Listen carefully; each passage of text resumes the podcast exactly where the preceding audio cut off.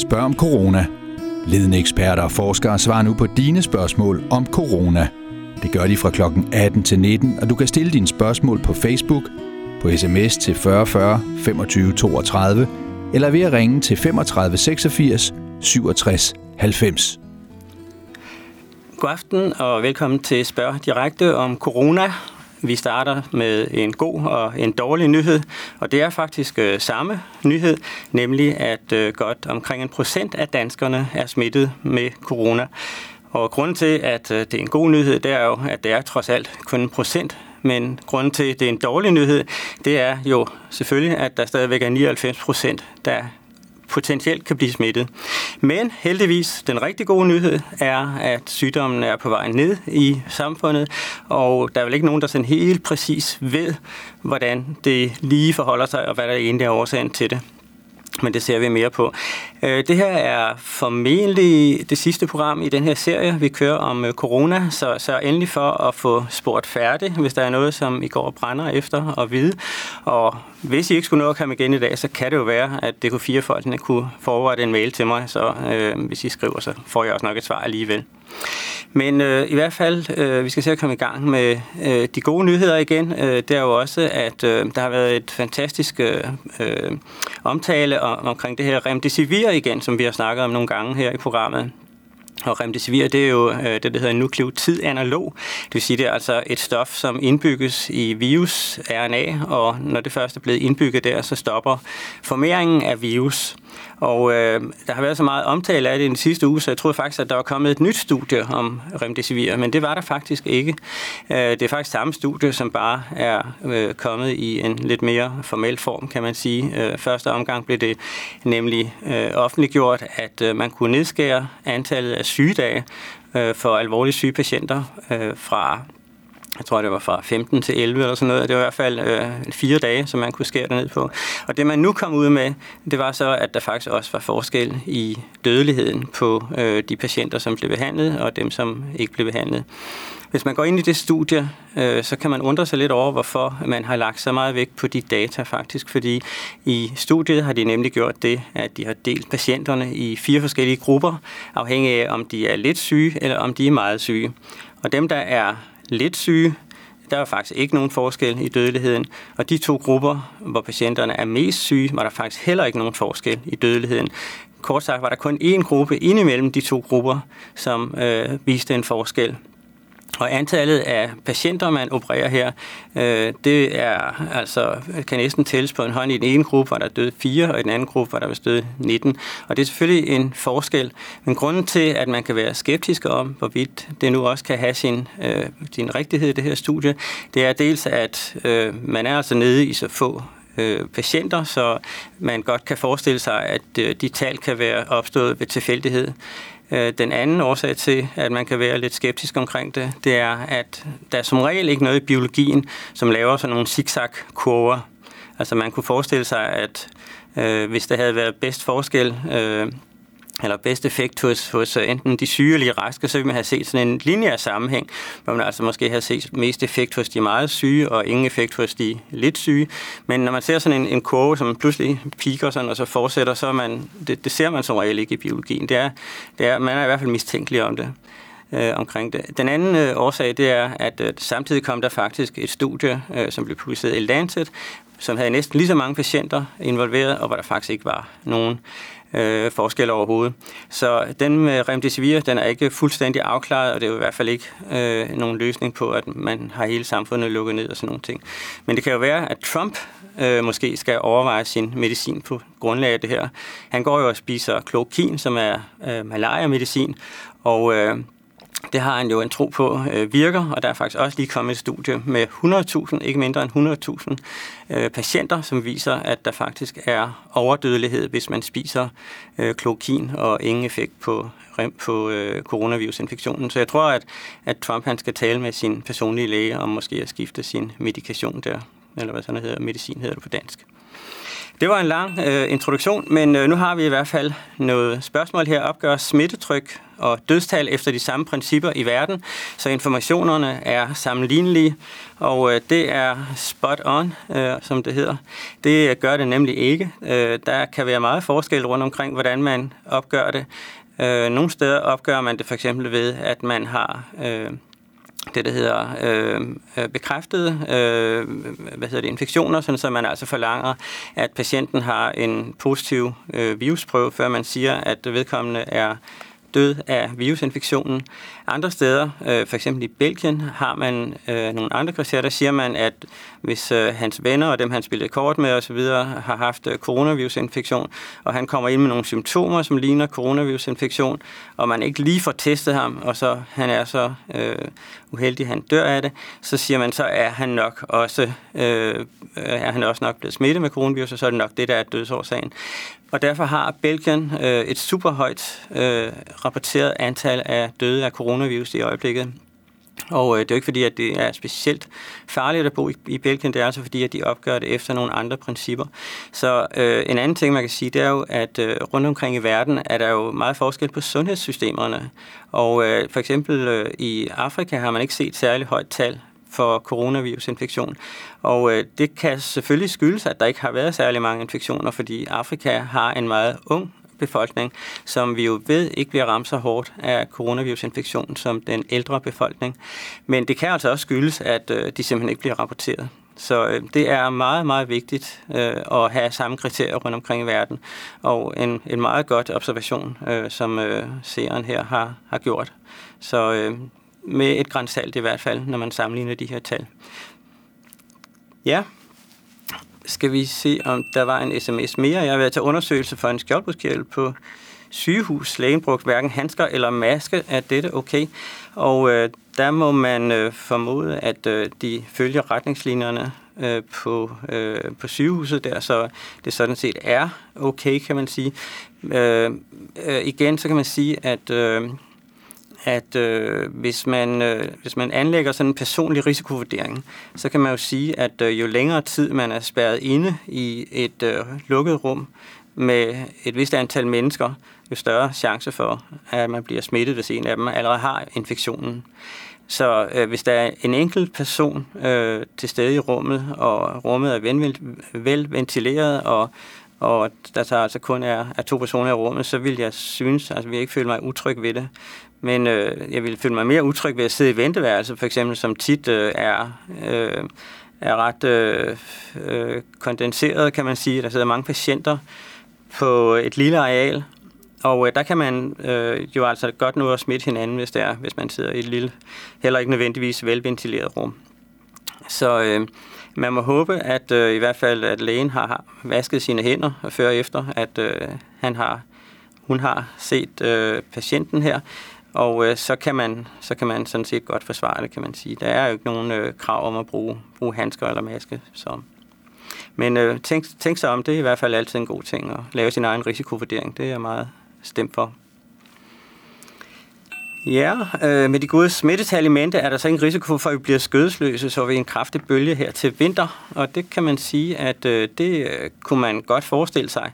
Og øh, det øh, vil jeg også øh, lige referere tilbage til det, jeg startede med at sige, nemlig at øh, at øh, der er ikke rigtig nogen, der ved, hvorfor smittetallene er så gode i øjeblikket. Fordi øh, nu er Danmark jo næsten sådan mere eller mindre lukket fuldstændigt op, og der skulle man jo faktisk forvente, at smittetallene de så gik op igen, og det gør de faktisk ikke. Og øh, derfor øh, er det, øh, øh tror jeg, der er nogen, nogen af, af, af regnedrengene der, som sidder og, og klør sig i håret og tænker, hvad, hvad sker der? Hvorfor øh, går smittetallene ikke op? Og øh, man kan sådan ligesom sige to ting øh, måske. Øh, der kan være det, at øh, danskerne måske netop ikke er skødesløse, at vi faktisk har lært af de her sidste måneder, at vi faktisk vasker vores hænder øh, mere, end vi gjorde tidligere, at vi faktisk tænker over, hvem vi er sammen med, hvor mange vi er sammen med, om vi er udendørs eller indendørs, alle de her ting. Øh, det kunne sagtens være en årsag øh, til, at... Øh, at der ikke bliver øh, flere smittet. en anden årsag, det kunne simpelthen være, at, øh, at øh, smitteniveauet er så langt nede i befolkningen, så det er på vej til at uddø. Og øh, det er det jo sådan, at øh, når man har infektioner, som kører i befolkninger og i, i populationer, som det hedder, så øh, skal der en vis mængde af raske personer til hele tiden, og der skal en vis mængde af syge personer til hele tiden, for at en given sygdom kan blive ved med at cirkulere i den her befolkning. Øh, hvis der bliver for mange, som øh, ikke er øh, modtagelige for smitten, altså som er immune, enten fordi de har haft sygdomme, eller fordi de har er blevet vaccineret øh, mod den her sygdom, så vil sygdommen simpelthen ikke kunne finde nok nye øh, bakterier eller virusen, ikke, vil ikke kunne finde nok nye værter til at kunne, øh, til at, at kunne, kunne dele sig igen. Øh, det er jo ikke sådan, at det ligger i lang tid et eller andet sted og er inaktivt, og så pludselig så popper det op. Øh, det skal jo hele tiden gå fra person til person, og hvis ikke det gør det, så, så forgår det. Så det kan altså også være, at vi simpelthen er nede på et niveau nu, hvor, øh, hvor hyppigheden i befolkningen simpelthen er for lav til, at øh, sygdommen kan øh, propagere, som det hedder, altså kan, kan udbrede sig eller kan bestå. Og øh, øh, hvorfor var den så ikke det, der det hele startede? Ja, det var det måske, fordi at øh, der var vi ikke opmærksom på, at øh, der var den her sygdom på vej, og der var mange, der rejste øh, ud og ind af landet, og der tror jeg måske, at, øh, at der var flere, der var øh, inficeret på det tidspunkt, uden at vide det også. Så, øh, så de altså fik lavet en, et, en, sådan en, en kickstart, kan man sige, hvor, hvor der virkelig øh, kom et, et boost af infektion. Men øh, efter vi alle sammen har siddet hjemme i lejlighederne og husene øh, her i et par måneder, så er det niveau simpelthen synket, eller øh, sunket så meget, så man kan forestille sig, at, øh, at der er ingen vej tilbage for, for den her virus i første omgang, at øh, den er simpelthen på vej ud, som det tyder på i øjeblikket. Men øh, jeg tror at faktisk, danskerne har, har, er blevet bedre til at vaske hænder og holde en høj hygiejne. Det tror jeg faktisk, det er. Men risikoen er der altid, og øh, der kan sagtens komme en, en bølge igen. Det kan der faktisk. Men øh, ingen ved det, så vi må se, hvad fremtiden bringer her. Ja, og øh, så har vi en sms igen øh, fra en, som er 68 år og som har astma, og som har været isoleret i to måneder, og som selvfølgelig savner sine børnebørn, og kan jeg begynde at se dem, øh, og øh, så skal spørgeren her også med offentlig transport. Og øh, det ville jeg da godt øh, tåre, kan man sige, fordi øh, øh, det har jo også vist sig i nogle af de studier her, at børn er faktisk ikke de værste smittespredere. Det havde man jo troet. Øh, men øh, det har faktisk vist sig, at de har som regel et øh, mildt forløb, og de er ikke så modtagelige øh, som, øh, som voksne er. Så øh, jeg betragter ikke øh, børn som, som de værste smittekilder, øh, som man kan, kan opspore. Og øh, det med den offentlige transport, det er givetvis, øh, det, det er givetvis øh, jokeren i det her spørgsmål. Øh, fordi øh, med offentlig transport, der sidder man jo netop i et lille rum i lang tid, måske med mange mennesker. Så, øh, så den offentlige transport er nok i virkeligheden øh, øh hvad hedder det, mere farlig, om jeg så må sige. Øh, selvom risikoen stadigvæk er lav, så vi jeg betragte den som højere end at se nogle ganske få bestemte mennesker. Så, men øh, selvfølgelig skal, øh, skal du ud og, øh, og få lidt luft og sol igen her efter den her lange isolation. Og øh, jeg vil ikke være bekymret for at se mine øh, børnebørn der. Så, og så hils dem lige, ikke så? så har vi et øh, sms øh, mere. Hvor langt er man med antistof-test, øh, og er det overhovedet retvisende? Der er det sådan, at øh, vi lærer hele tiden omkring de her antistof-test, øh, og øh, især så lærer vi noget om, øh, hvorfor nogle antistoffer, som er øh, rettet mod præcis nogle kritiske dele af virus, og hvorfor nogen, som bare er det, vi kalder markører, altså bare øh, viser, at vi har haft den her sygdom. og grunden til, at øh, det er vigtigt at skelne mellem de to, det er simpelthen, at, øh, at den ene slags antistoffer øh, kan vi bruge til, som sagt, måske bare at sige, at vi har haft øh, sygdommen. Den anden kan vi måske bruge på længere sigt øh, til at sige, at vi er immune over for øh, sygdommen. Og det er selvfølgelig en meget vigtig skældning. I begyndelsen der troede man, at alt, hvad øh, der kom op på de her antistoftest, at øh, det var så øh, tegn på, at øh, det havde man haft den sygdom, og så var man dermed også immun. Men øh, det er nok ikke tilfældet i hvert fald. Øh, der har lige været et studie også, hvor man har kigget på netop øh, specificiteterne af de her antistoffer. Der skal jeg måske lige sige, at øh, når vi får en øh, mikroorganisme ind i kroppen, et eller andet, som immunsystemet skal reagere på, så øh, kommer der et øh, ret hurtigt respons. Altså øh, immunsystemet laver en hurtig boost. Men øh, i løbet af de næste uger til måneder, der bliver det her, det bliver de her antistoffer simpelthen øh, forfinet. Og øh, det er sådan, at øh, det respons, altså det øh, svar, som immunsystemet øh, producerer som følge af de her øh, virus eller bakterier, som vi får ind i kroppen, øh, det er det, der hedder et polyklonalt respons. Og polyklonalt, det betyder jo bare, at det kommer fra mange forskellige slags kilder, og at øh, det altså er sådan en hel samling af mange forskellige slags antistoffer, som kroppen øh, kommer ud med. Så det vil sige, at nogle af antistofferne, de binder sig måske øh, til nogle proteiner, som findes inde i virusen, og nogle binder sig måske til nogle, der findes uden på virusen, og nogle er måske øh, mere effektive end andre, og det finder immunsystemet så ret hurtigt ud af, hvordan at, øh, at øh, epitopen, som det hedder, det er simpelthen den bindings, øh, det bindingssted for virus der, som antistoffet det, det binder til, hvordan øh, den, øh, øh, hvorfor en epitop der, som, som er bedst at lave antistoffet mod, hvad der giver det, det, det højeste effektive, mest effektive antistof.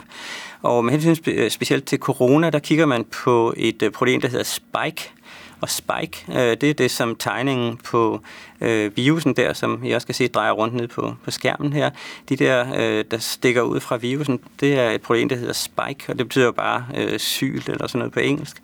Men øh, de der det der protein, det er meget vigtigt for, at øh, virusen kan hæfte sig fast på vores celler. Og det er klart, at hvis ikke den kan hæfte sig fast, så kan den heller ikke komme ind i cellerne, og så kan den heller ikke inficere cellerne og lave alt det ravage, som den laver ind i cellerne. Så antistoffer, som går på de der spike-proteiner, øh, dem har man fokus på øh, som gode antistoffer, og så nogle, man måske kan bruge terapeutisk på længere sigt. I det dog, at man har fundet ud af, at der er også andre antistoffer, som bliver oprejst, som det hedder, altså produceret i kroppen, når vi får øh, virusinfektionen. Så øh, vi lærer noget om, øh, om de her ting i øjeblikket, og det kan man jo bruge til de her antistoftest. Og i øjeblikket har man nogen, som er sådan rimeligt okay, øh, og især dem, der bliver lavet med det, der hedder ELISA, det der, man laver på laboratorierne, hvor man laver øh, testen i sådan en lille plastikplade. Øh, det, man laver ude på øh, pladsen der, som, man, som minder om sådan en gravitetstest, hvor man lige putter en dråbe blod på, og så ser man sådan en streg eller ikke en streg. De er ikke så, øh, Øh, de er ikke så gangbare som de andre, så, øh, så som regel så laver man begge dele, og så giver man øh, et hurtigt svar, og så et, et lidt længere svar, når man har været inde og runde laboratoriet der. Men øh, vi lærer stadigvæk om det, og øh, dem, der øh, er ude nu, efter at man har kasseret store øh, partier af antistoftest, som ikke virkede, øh, der er man blevet mere opmærksom på, at øh, der skal en kvalitetssikring til, før man kan øh, sige noget fornuftigt og bruge de her antistoftest til noget fornuftigt. Men jeg tror, man er ved at være i hus med dem, og at man nogenlunde kan stole på dem nu her. Og øh, Jytte øh, spørger, om man kan smittes, når man køber nyplukkede jordbær, ærter osv., øh, eller er der ingen risiko, når man vasker det i koldt vand? Øh, og øh, man kan sige, teoretisk set øh, kan man godt forestille sig, at der kunne være smitte med, øh, med, med fødevarer, øh, også øh, i øh, supermarkedet, hvis der er en eller anden, der lige har nyset i sin hånd, og bagefter øh, røre ved, ved jordbærne eller ved, ved andre ting, som man øh, køber i supermarkedet, så kan der i princippet være øh, en risiko. Men øh, hvis man regner på det, så er den jo altså meget lav, øh, som vi lige har øh, set med de nye undersøgelser, så er det kun 1% af danskerne, som har været inficeret, øh, eller i den størrelseorden i hvert fald.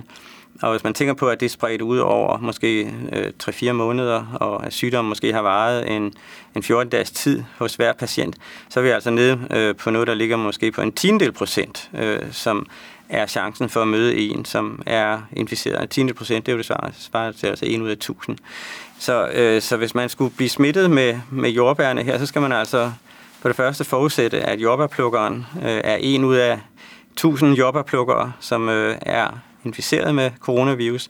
Og man skal også øh, forudsætte, at vedkommende lige har, har nyst i hånden, så der kan afsætte smitte på jordbærene.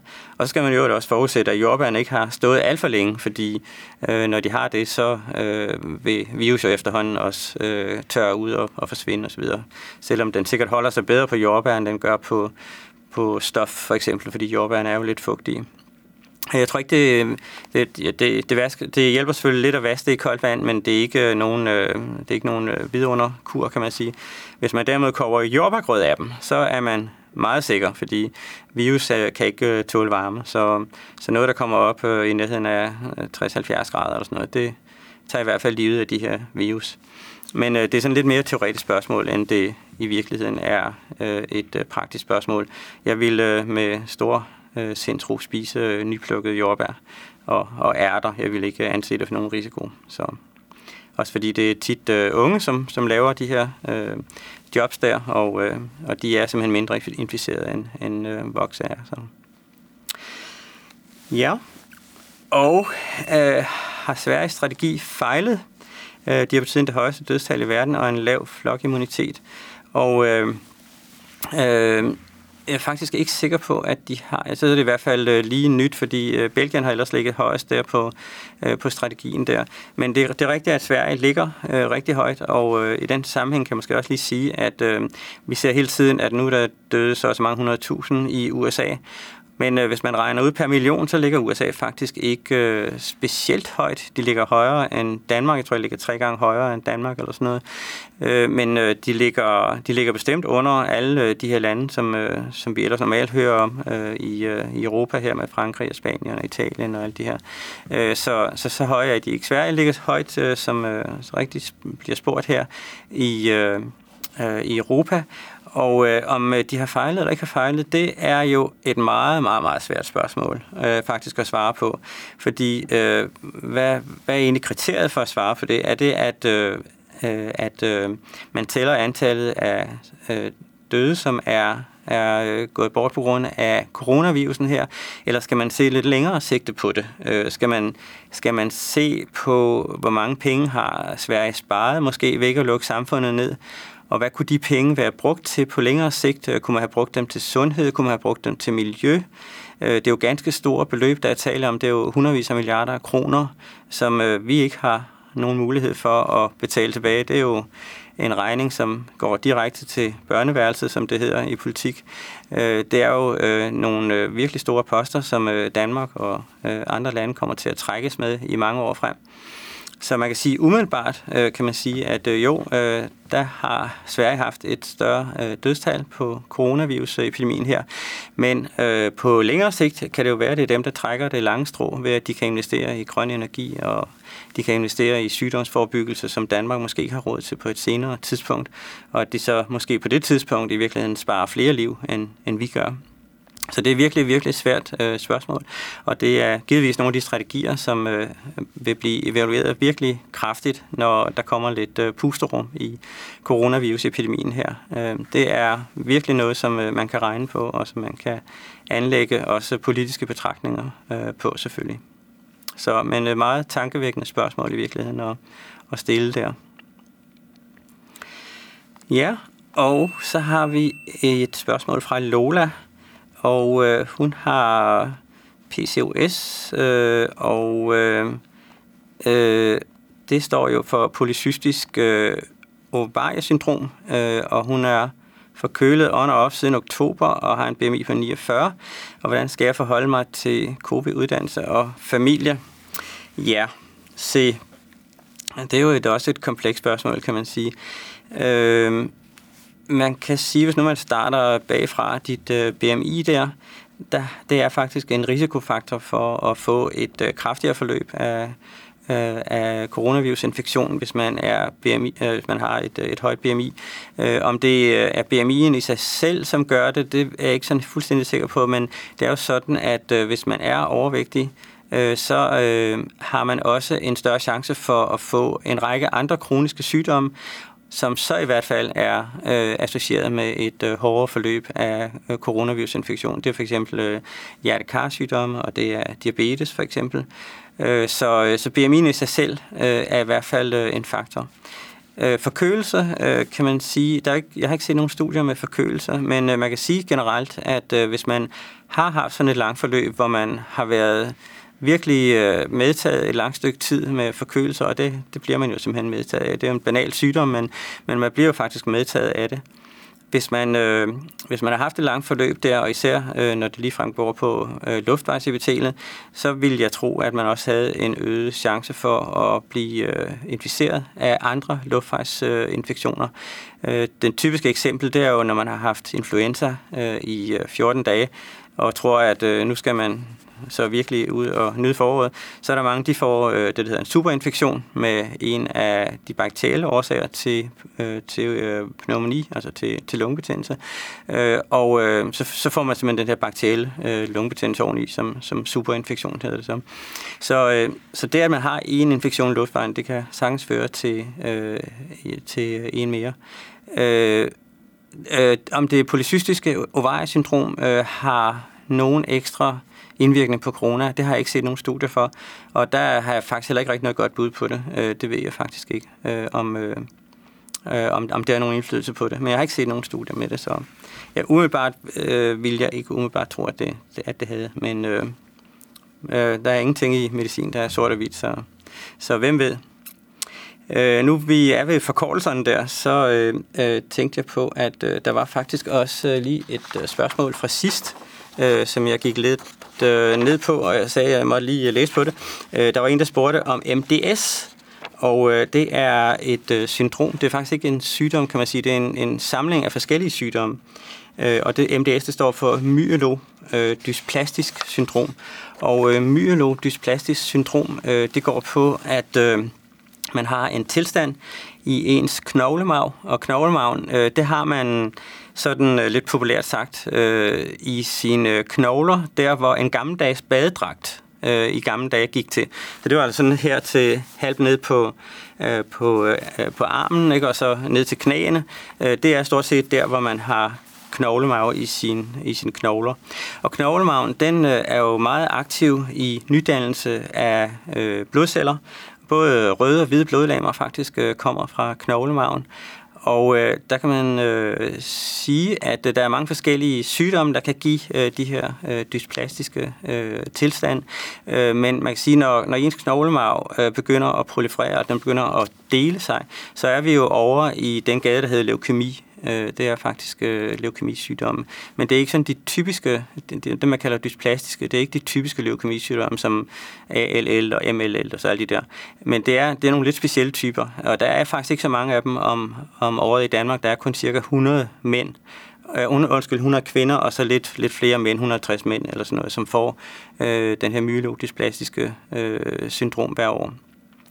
Øh, det, det forkortelsen og sådan, det voldte mig lidt problemer, men, øh, men svaret det er faktisk meget enkelt, fordi øh, det er klart, at hvis man har noget, som piller ved ens immunsystem, og det gør øh, ting, der sidder i ens knoglemarv, så er man selvfølgelig dårligere stillet med infektioner, og øh, de her patienter, de får også infektioner, og uden at, øh, der kan jeg i hvert fald med 100% sikkerhed sige, at der ikke er lavet studier med corona og øh, de her dysplastiske sygdomme, fordi der er så få af dem, så man kan ikke rigtig øh, lave statistik på det. Men øh, man kan roligt sige, at svaret er, at man vil blive mere følsom for infektioner og også sikkert for coronavirus, hvis man har øh, sådan en sygdom. Så der skal man, der skal man undgå at, at få øh, infektionen. Der, der vil man være meget opmærksom på det. Ja, øh, når vi fik øh, sluttet af fra sidst, så vil vi gå videre. Kan man både få influenza og corona samtidig, og kan lægen adskille tingene? Og øh, der må man sige, at øh, det kan man faktisk godt. Øh, og øh, øh, man kan også sige, at øh, en læge kan ikke adskille de her Øh, sygdomme. Det er nemlig fuldstændig samme øh, øh, symptomer, som man får. Det er øh, øh øvre og øh, nedre luftvejsinfektioner, som man kan få af, af begge dele. Så det vil sige, at man kan få de sædvanlige influenzasymptomer, som vi alle kender med, øh, med øh, øh, hvad hedder det, øh, altså snue, øh, altså nyse og, og forkølelseslignende øh, symptomer. Man kan få øh, lidt feber, man kan få hovedpine, man kan få også lidt øh, åndedrætsbesvær. Når man begynder at få åndedrætsbesvær, så tænker man, ah, okay, det er sådan mere faktisk øh, corona, end det er influenza. Og øh, træthed er selvfølgelig fuldstændig øh, ens for begge sygdommene. Der, er man, der kan man være virkelig, virkelig træt. Øh, hvis man endelig skulle tage nogle ting frem og sige, okay, det her det er øh, faktisk typisk øh, coronasymptomer. Så er det simpelthen heller ikke øh, muskelømhed, så kan man også få dem begge to. Men det er mere, hvis man får nogle mærkelige symptomer, som man, øh, som man ikke rigtig sådan tænker, det var da alligevel mærkeligt. Så, altså, for eksempel har jeg hørt nogen beskrive det som, at den ene dag, der havde de som om, de havde en dolk siddende i den ene skulder, og den næste dag, så var dolken flyttet over i den anden skulder. Og det var bare nogle ting, hvor man tænker, okay, det lyder altså godt nok specielt.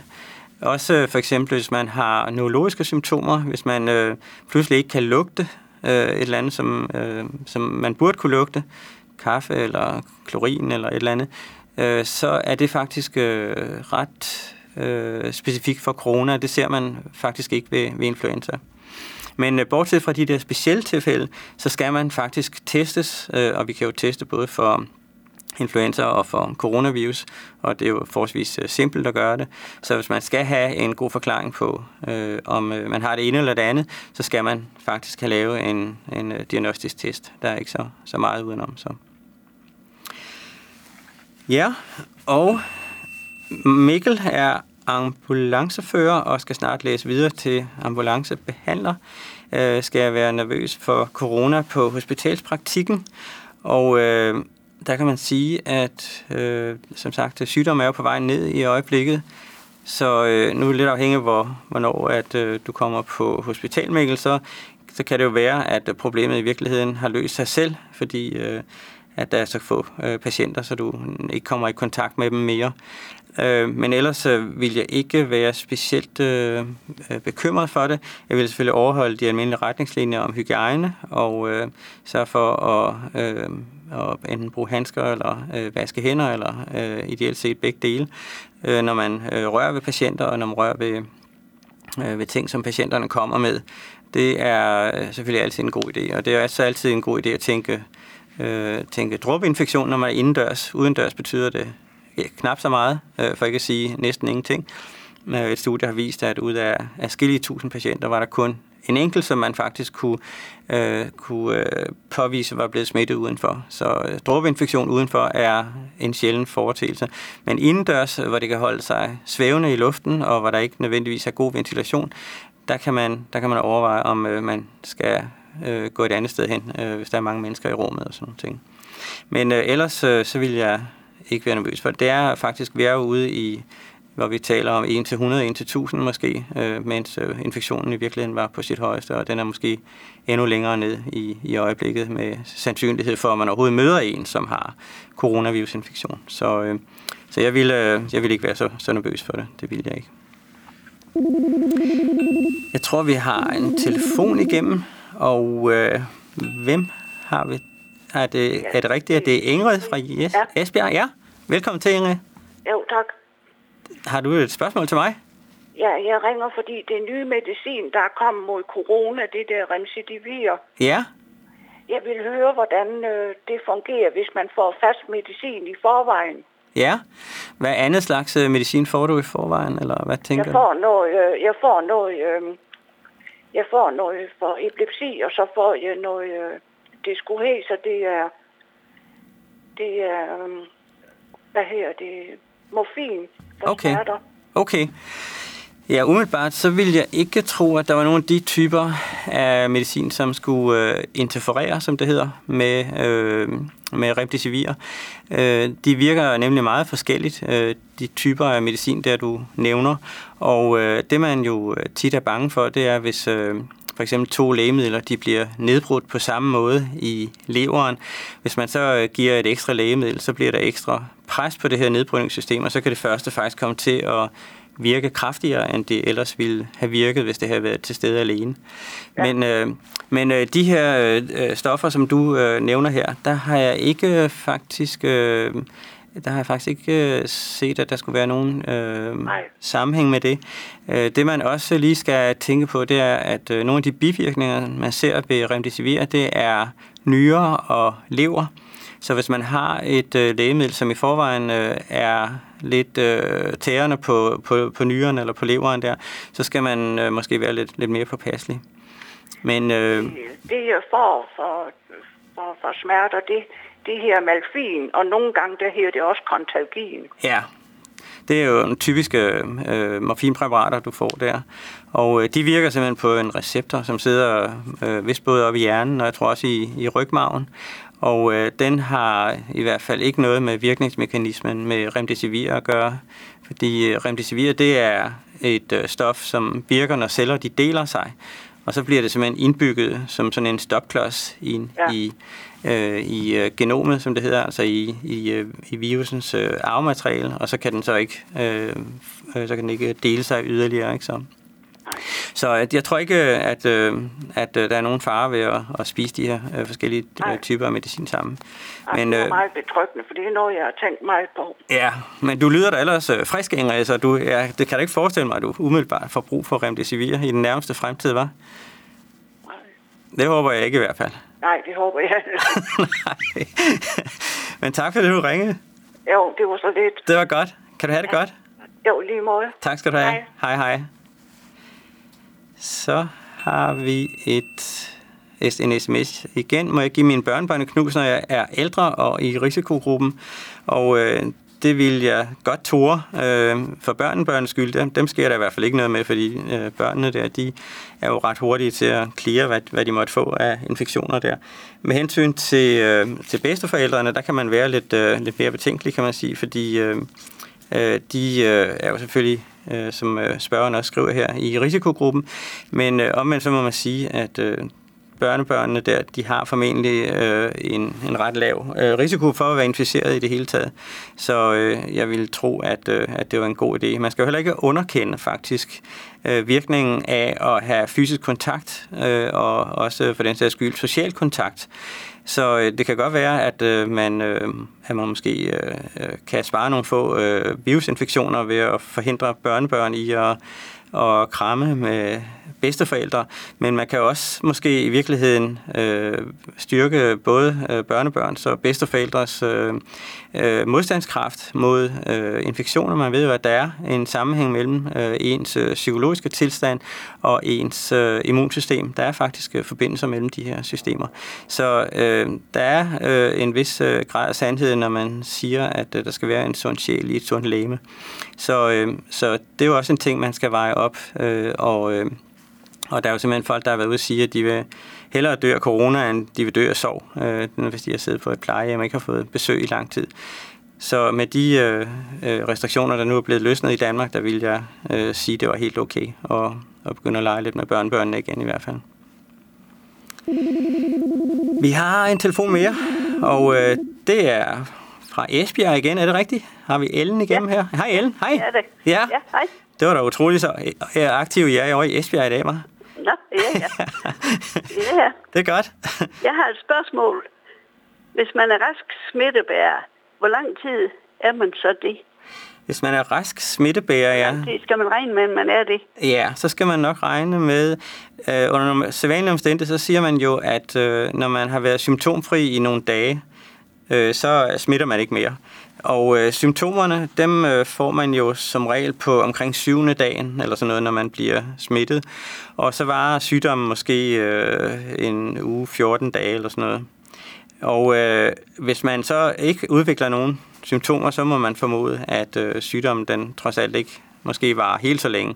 Så hvis man siger 14 dage, øh, og øh, fra at man er smittet, så vil jeg ja. tro, at man var på den sikre side faktisk. Så, regner man, så kan man regne med, at ja, man ja, det vil jeg sige. Det mere. Ikke smitter mere. Nej, det, det vil jeg sige, at, at, øh, at, at der, er de, der er de i hvert fald der er vi ret, ret langt nede af kurven igen. Ikke? Så.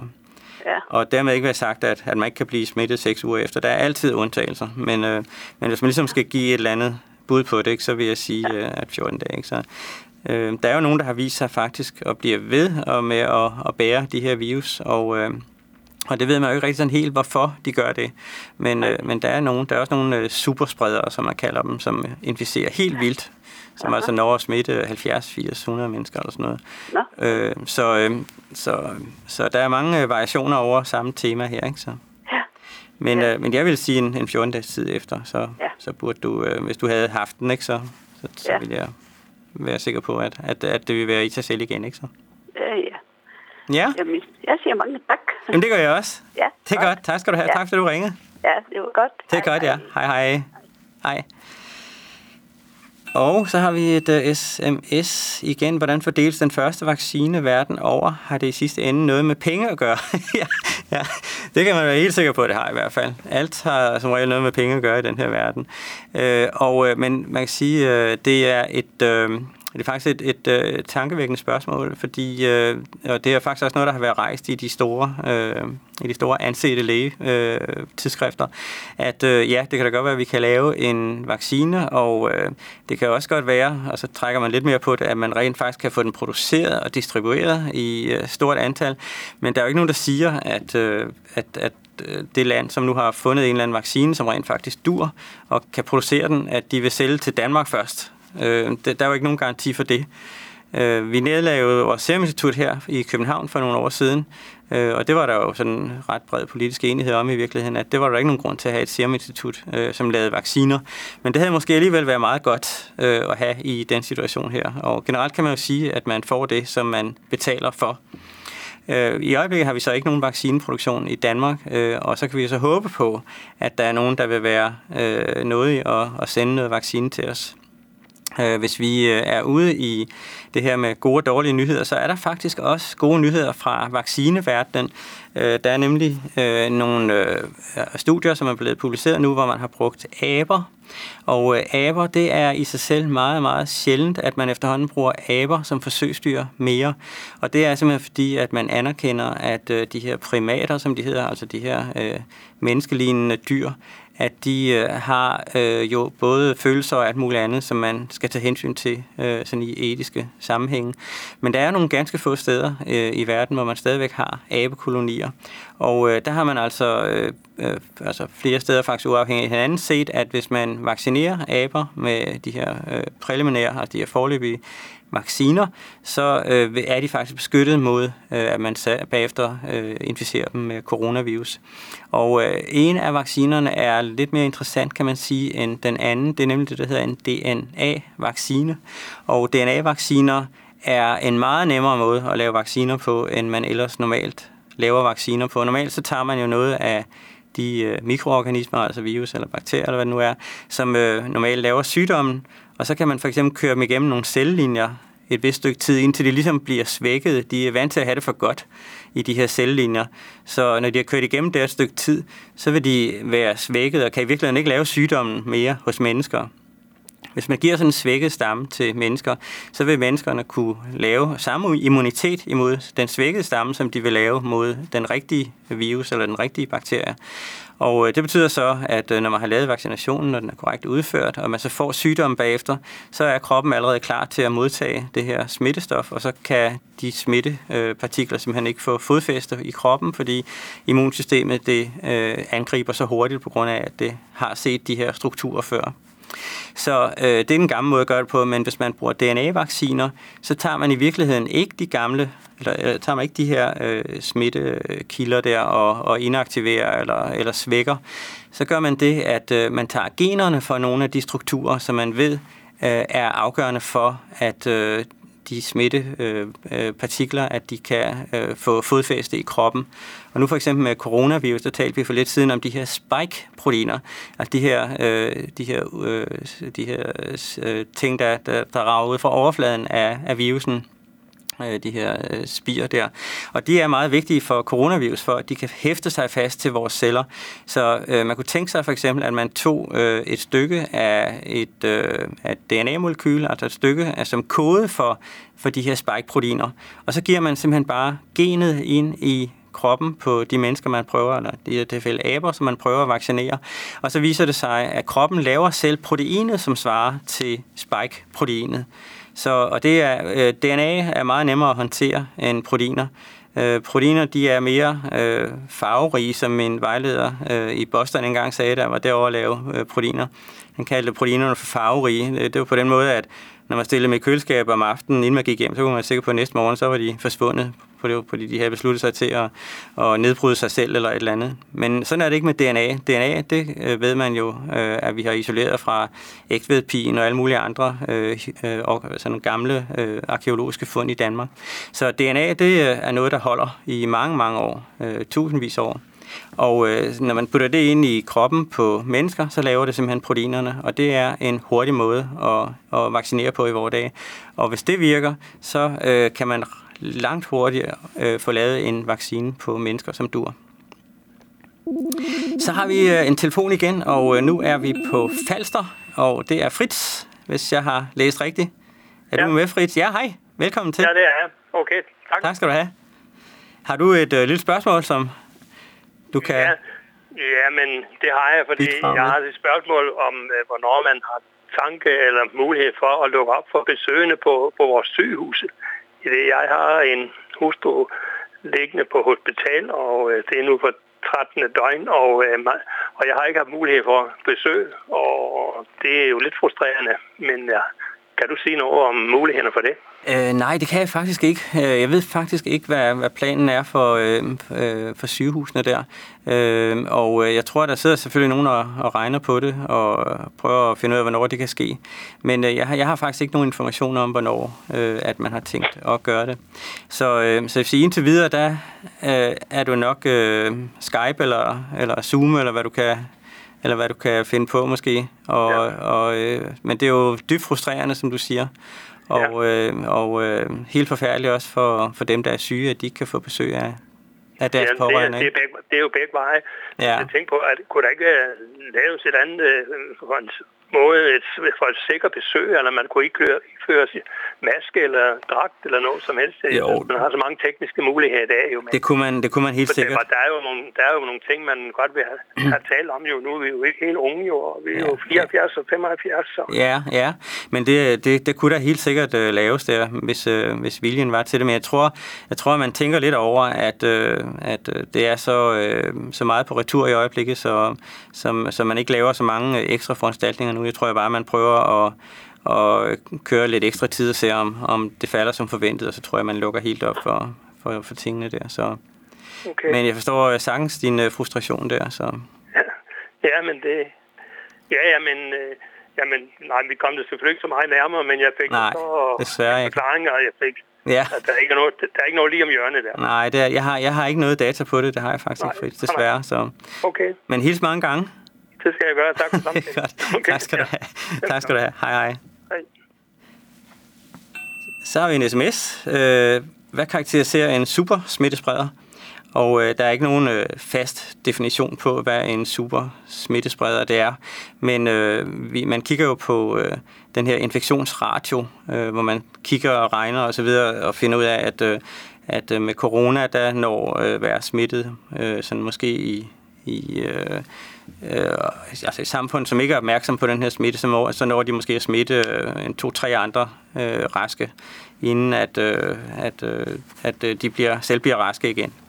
Men øh, en superspreder, øh, det er, det er så øh, en, som når at smitte mange flere end det. Øh, og øh, der har været eksempler på, hvor, øh, hvor folk de har nået at smitte, altså øh, op mod 100 andre.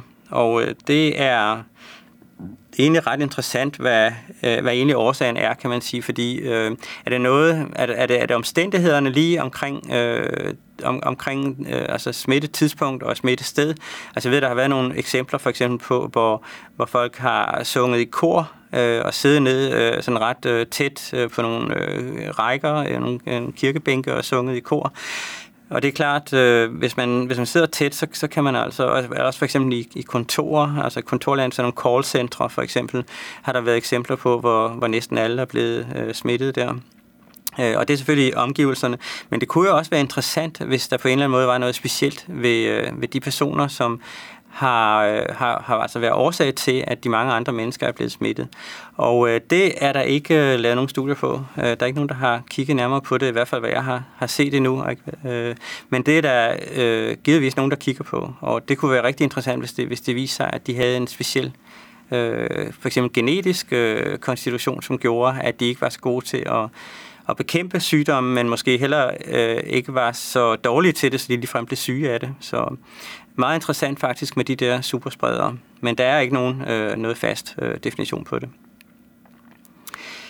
Så har vi en øh, sms igen, og er en test via blod lige så god som den fra halsen? Og det er den faktisk ikke, fordi øh, Der er som regel ikke så meget øh, virus i blodet. Øh, man kan sige, at øh, der må jo være noget virus i blodet, fordi øh, nogle af de øh, følgesygdomme, man kan få af her coronavirusinfektion, som jo altså er en luftvejsinfektion, det er, at øh, man får øh, lungeskader, øh, man får, ja, lungeskader, ja, man får øh, nyreskader, og man får leverskader. Og på en eller anden måde må øh, virusen jo være kommet øh, til leveren og til nyrerne øh, med blodet, så der må jo altså være virus i blodet under, under visse omstændigheder. Men øh, det er langt bedre at pode fra øh, fra luftvejene, øh, og det er nogenlunde lige så godt at pode fra spyt, som det er at pode fra, fra mandler eller fra, øh, eller fra svælbuerne, eller hvor man nu vil pode fra. Så, øh, øh, så det er faktisk den bedste måde at gøre det på. Øh, blod er ikke så godt. Blod er så til godt selvfølgelig, hvis man skal teste for antistoffer, øh, fordi det, det har man jo ikke øh, umiddelbart siddende i, øh, i, i luftvejen. I hvert fald ikke den type antistoffer, man kigger øh, øh, på, når man, når man øh, vil vide, at man har haft infektionen. Øh, så øh, man vil ikke lave en, øh, en, en blodtest. Der er andre virus, kan man sige, andre øh, bakterier, der laver jo de her øh, blod øh, blodtest der, altså hvor man laver sådan nogle dyrkninger. og Det kan fx, hvis man har mistanke om, at folk de har sepsis, altså hvis de har øh, blodforgiftning, øh, så vil man lave sådan nogle venyler, kalder man dem, altså lave, lave nogle dyrkninger af blod, hvor man tapper blodet direkte ned i sådan noget næringsmedie, og så stiller man det i varmeskab og ser, om der kommer noget op. Men det er jo fordi, at, øh, at under de omstændigheder, der er øh, sygdomsorganismerne, de findes jo simpelthen i blodet. Men med øh, coronavirus her, der er det faktisk langt overvejende luftvejene, og det er øh, faktisk også, øh, har man været ude øh, i nogle gange, hvor man ikke fandt nogen i de øvre luftveje, men man skulle faktisk helt ned i lungerne for at pode dernede for at se, at der var øh, en infektion. Så øh, en, øh, en ret, øh, ret selektiv, kan man sige, øh, mikroorganisme her, øh, som, øh, som altså coronavirus det er. Ja, og har vi flere spørgsmål, eller skal vi runde af? Eller skal vi lige... Der var et øh, fra Majbo. Er du med os fra Majbo, altså? Det ser ikke lige ud til det. Men øh, lad os øh, lige se. Ja, der står Else. Jo, jo. Nu har jeg dig igennem, Else. Velkommen. Jeg har, jo, jeg har jo slukket for... Nå, okay, ja. Velkommen til, Else. Tak. Ja, har du et spørgsmål? Ja, det har jeg. Det lyder godt. To spørgsmål. Jeg er 81 år, og Ja. jeg har diabetes 2. Ja, Og jeg har isoleret mig siden marts måned, og jeg går ikke og køber ind eller noget som helst. okay. Næste, næste uge, der har min, min søn og svigerdatter sølvbryllup. Så vil jeg spørge, om jeg kan risikere at deltage, når det foregår ude i haven.